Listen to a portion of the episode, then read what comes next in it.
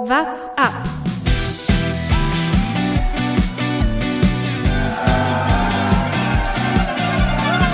Allez Romain, il attaque Allez Allez Romain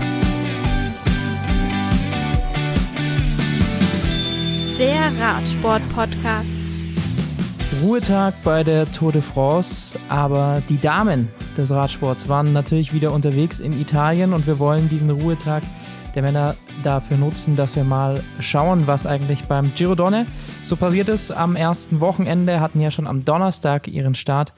Mein Name ist Lukas Bergmann. Herzlich willkommen zu einer neuen Folge WhatsApp und mir zugeschaltet heute Jonas Bayer. Grüß dich, Lukas. Ja, normalerweise nutzen wir die Ruhetage, um nochmal auf die letzte Woche zurückzuschauen, aber nach drei Tagen in Dänemark kann man das, glaube ich, sich schenken, außer wahrscheinlich nochmal der Hinweis, ihr habt das ja gestern auch gemacht, ich habe es in den ersten beiden Folgen gemacht, also dass die Zuschauermenge natürlich unglaublich war, aber darf man nicht vergessen, dass natürlich in Kopenhagen gestern auch noch äh, ein schwerer Anschlag war, ja, das natürlich das Ganze äh, getrübt hat in gewisser Art und Weise. Ja, sehr, sehr bitter für Dänemark nach der Riesenparty dann diese schockierende Nachricht.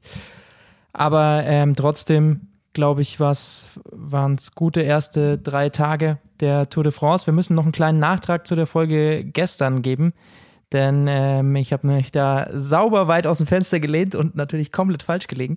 Ähm, das war nämlich in der Vergangenheit mal so, dass das Bergtrikot dann an denjenigen äh, vergeben wurde, der es davor hatte, bei Punktgleichheit. Aber ich hatte gestern behauptet, dass das immer so ist. Das lag dann auch damals nur daran, dass äh, derjenige wohl im GC auch weiter vorne war. Also bei Punktgleichheit, dann ist als allererstes Merkmal, wer hat die höheren Berge gewonnen. Also wer mehr Ohr-Kategories gewonnen hat, ist dann vorne.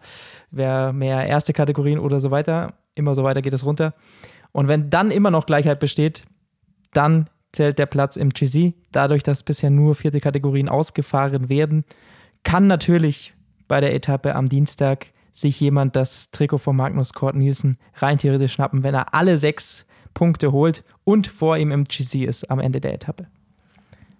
Das hast du es gerade nochmal gerettet. Du hattest fast die, die Tatsache vergessen, dass man, äh, dass ja erst die Bergsiege noch zählen. Das, das ja, wäre nee, natürlich nee, grandios das gewesen. Ist.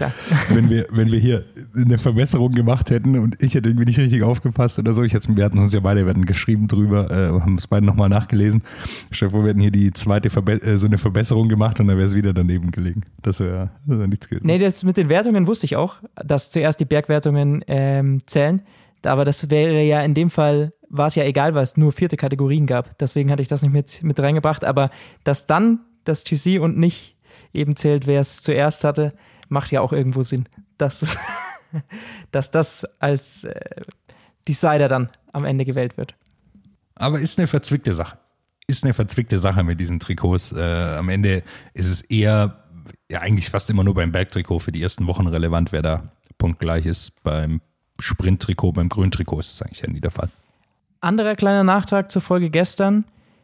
Ich muss noch mal ein bisschen über diesen Zielsprint sprechen. Also ich hatte gestern relativ schnell gesagt, da hatte ich die hauptsächlich die Zeitlupe von, von vorne gesehen ähm, und mir da noch mal den Sprint angeschaut, ob Wout von Art Peter Sagan da unfair behindert hat. Von vorne sah es meiner Meinung nach relativ fair aus. Wenn man dann aber die Helikopterperspektive und dann nochmal den Weg von Wout van Aert sieht, wie er von der Mitte der Fahrbahn dann schon ein ganzes Stück nach rechts zieht, ist es wieder ein bisschen anders. Jetzt ist die Frage, wie siehst du es? Hätte er sanktioniert werden müssen dafür? Wenn ein Sturz passiert, haben wir das schon öfters gesehen, dass dann eher sanktioniert wird, als wenn keiner passiert. Vielleicht war das auch mit eine Entscheidung, aber an sich muss man auf jeden Fall diesen Sprint noch mal kurz besprechen vielleicht. Da Christian Drosten zu zitieren, there's no glory in prevention. Äh, wenn Peter Sagan in ihn reinfährt, gibt es sicher eine Strafe. Gehe ich auch davon aus. Ich bin wirklich so 50-50 aufgeteilt. Äh, man muss auch, also ich, aus meiner Sicht geht auch die Fahrbahn ein bisschen nach innen. Also es wirkt dann krasser, als es war, weil Genau. die, die Straße am Anfang breiter ist, wird dann noch schmäler. Er zieht natürlich trotzdem nach rechts.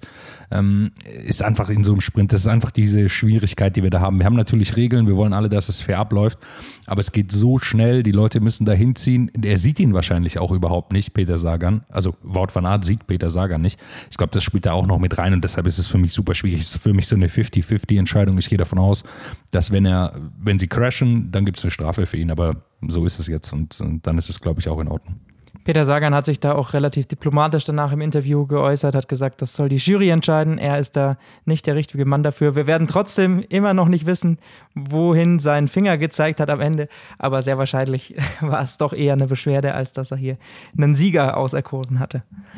Ja, davon will ich mal ausgehen, dass er da Richtung Wort von Art gezeigt hat und nicht äh, für Dylan, der Jury du warst es. Geiler Typ. Es nicht der Jury leichter machen wollte in dem Moment, dass sie den, den Sieger, den Sieger erkannt. Dafür wurde er auf jeden Fall am Ende nicht von der Jury belangt. Für einen anderen Grund schon. Er hat nämlich unerlaubterweise Müll entsorgt an einer Stelle, wo keine Müllentsorgungsstation war. Es gibt ja da so Bereiche, die gekennzeichnet sind, wo man seinen Müll loswerden kann. Und das ist aber nur eine Verwarnung. Wenn es das zweite Mal passieren sollte, droht eine Minute Abzug im Gesamtklassement.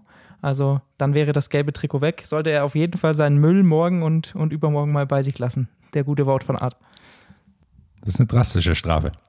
Das muss man sagen. Eine Minute Zeitabzug ist deutlich, wiegt deutlich schwerer als Quinn Simmons äh, minus ein Punkt im Bergtrikot. Das ist richtig. Aber gut, es gibt wie gesagt ja auch noch eine Verwarnung. Also wenn man es jetzt dann nochmal verkackt, weil man es halt vielleicht irgendwie unvorsichtigerweise und nicht genau darauf geachtet hat, dann achtet man, glaube ich, jetzt nochmal genauer drauf, wenn man weiß, was, was droht. Und dann wird so jemandem wie Wout van Aert das, glaube ich, auch nicht passieren. Dafür ist Jumbo Wismar dann, glaube ich, zu professionell aufgestellt und würde ihm das nochmal einbläuen, wo die Müllentsorgungszonen sind. Ja, ich glaube auch Wort van Aert ist da zu professionell. Also Jumbo Wismar auch, aber Wort van Aert auch. Ich glaube, das ist ihm auch bewusst, dass er jetzt eine Chance hat, relativ lange sogar dieses Trikot noch zu tragen und äh, wird er schon drauf achten. Würde ich auch mal davon ausgehen. Aber jetzt sprechen wir hier schon. Fast sieben Minuten quatschen wir über die Tour de France, räumen unsere Fehler auf, wie wir es immer machen müssen. Eigentlich nach jeder Folge ist natürlich beim Tourfunk nochmal extremer, weil wir jeden Tag eine Folge machen. Da haben wir natürlich immer einiges aufzuarbeiten. Aber lass uns auf den Giro Donne schauen, oder? Richtig, wir wollten ja eigentlich äh, mit Marlen Reusser sprechen, das hatte ich ja schon angekündigt. Das hat jetzt kurzfristig leider doch nicht geklappt. Aber ähm, dann haben wir gedacht, sprechen wir einfach so über diese Italien-Rundfahrt der Frauen. Wir haben drei offizielle Etappen gesehen, einen Prolog. Ähm, in der Zählung sind es eben drei Etappen gewesen und der eine Prolog vier Renntage. Ähm, es war am Sonntag ein Ruhetag, am Donnerstag hatte es begonnen auf Sardinien. Auch die waren eben auf einer Insel unterwegs und haben dann sich diesen Transfertag am Sonntag als freien Tag eben gegönnt und hatten dann heute den ersten Tag auf Festland, wenn man so will, ähm, um da das rosa Trikot auszufahren. Und heute war es auch schon ein bisschen hügelig. Man hatte noch nicht erwartet, dass es richtige GC-Kämpfe gibt, aber am Ende des Tages war es dann genau so, weil die Fahrerinnen richtig Bock hatten allen voran Annemiek van Fleuten, die da angezogen hatte. Mavi Garcia und äh, Marta Cavalli konnten mitgehen. Das war so das Trio, das sich heute herauskristallisiert hat und fast fünf Minuten auf die Konkurrenz rausfahren konnte. Also das war vor der heutigen Etappe eigentlich gar nicht so abzusehen. Nee, das war nicht abzusehen. Bei dem Profil hätte man eher gedacht, okay, es geht am letzten Berg und dann setzen sich, vielleicht hätte man auch auf die drei getippt, dass die wegfahren können, waren es jetzt am Ende nur die drei, aber äh, so, solche Abstände waren nicht zu erwarten. Ist natürlich auch im Grunde schon das G GC entschieden. Also wenn da jetzt nichts mehr passiert, dann sind es die drei, die da auf dem Podium stehen werden. Ich muss dazu sagen, dass beim Giro Donne natürlich nicht die, also äh, Annemiek van Vleuten, Mavi Garcia, und Marta Cavalli sind natürlich absolute Ausnahmefahrerinnen, auch weitere sind, sind dabei. Elisa Longo Borghini ist da. Aber ähm, ich glaube schon, dass sich einige auch explizit auf die Tour vorbereiten. Deshalb ist, glaube ich, äh, fehlen dann doch ein paar, die da noch mit reinhalten könnten bei so einer Etappe. Dass es jetzt so ein Abstand wird, äh, ist zum einen beeindruckend, spricht für die Form der ersten drei, die ich schon genannt hatte, aber äh, spricht auch ein bisschen gegen die anderen, die sich da nicht gut organisieren konnten beziehungsweise natürlich auch äh, Teamkolleginnen vorne hatten, die da und dann nicht nachführen wollten.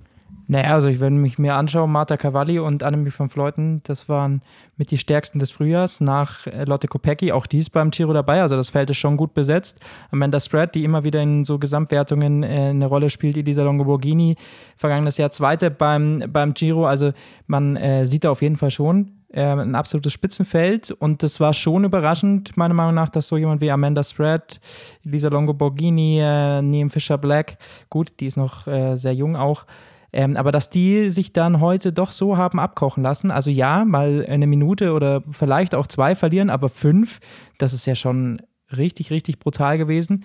Und es waren ja heute letztendlich vier Berge, auch wenn nur äh, drei kategorisiert waren.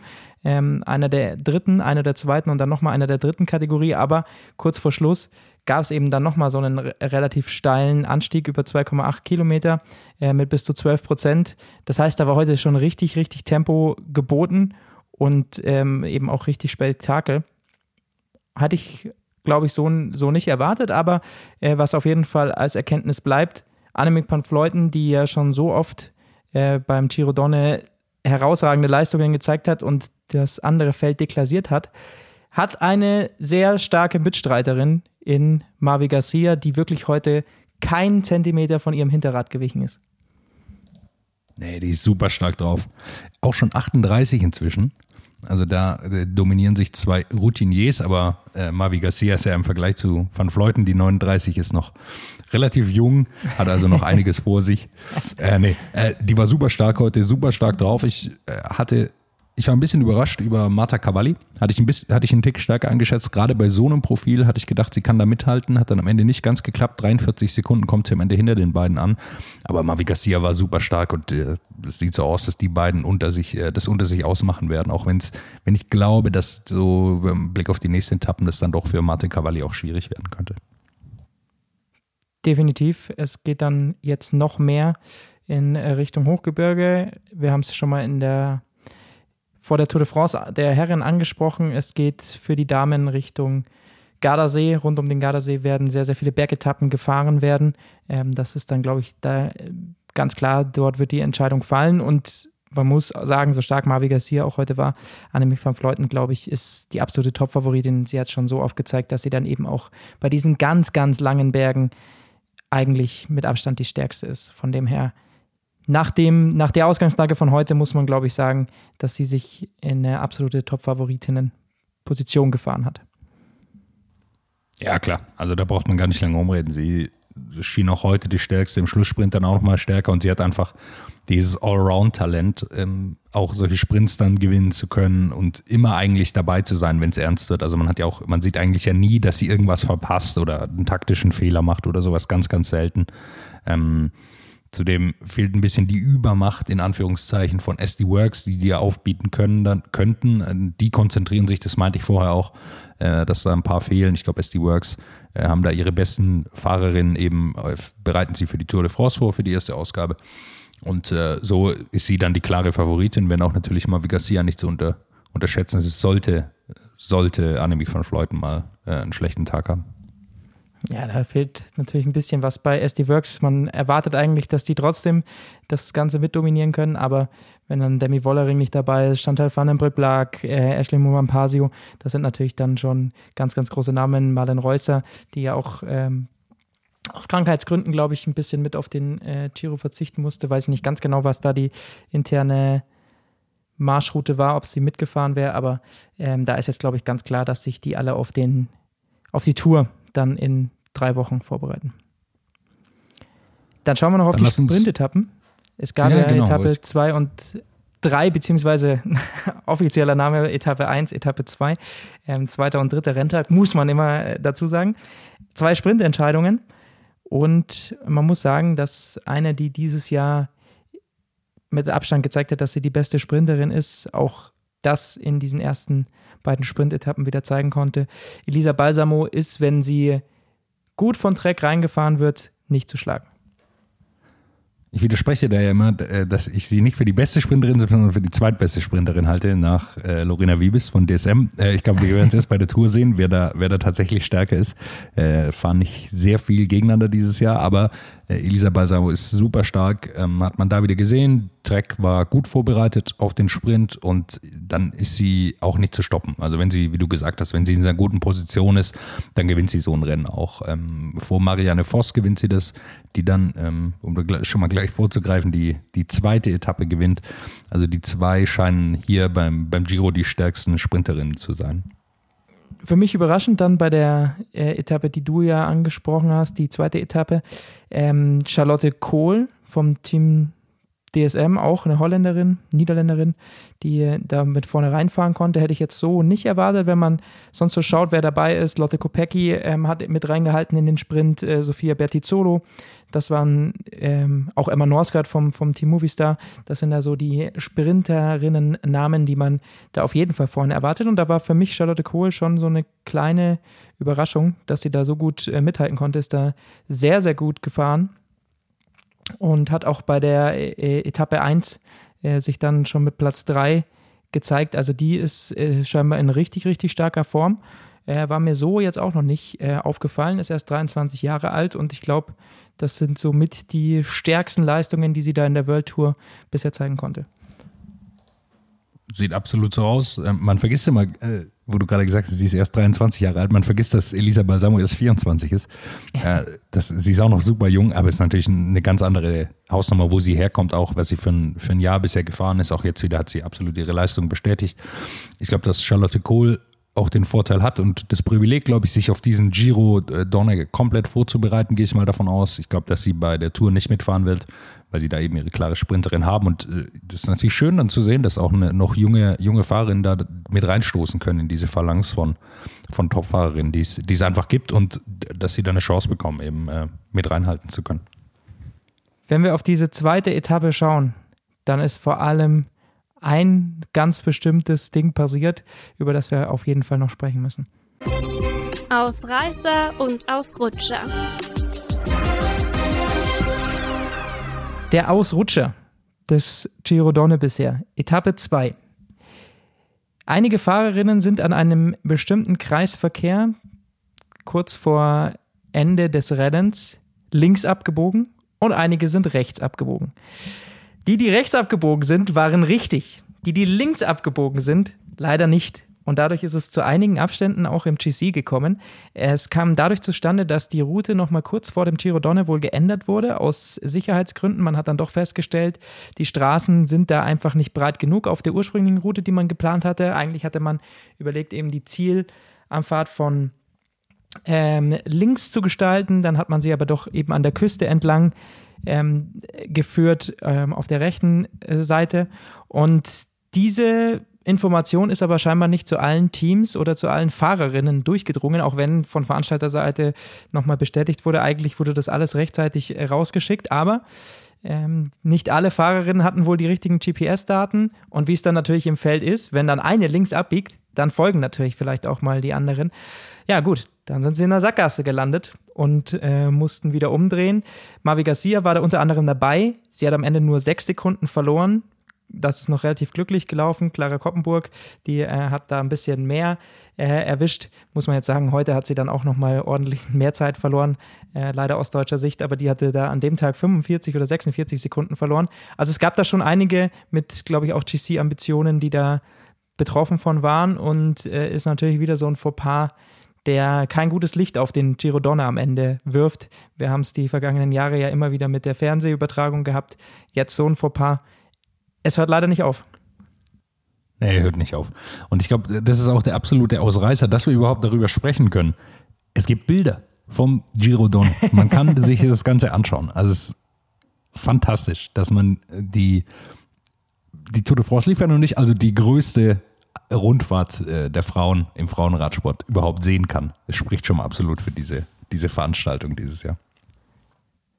Einen Ausreißer habe ich noch und der ist dann bei der Startetappe passiert, also bei diesem Prolog. Es war ein relativ kurzes Zeitfahren, 4,7 Kilometer.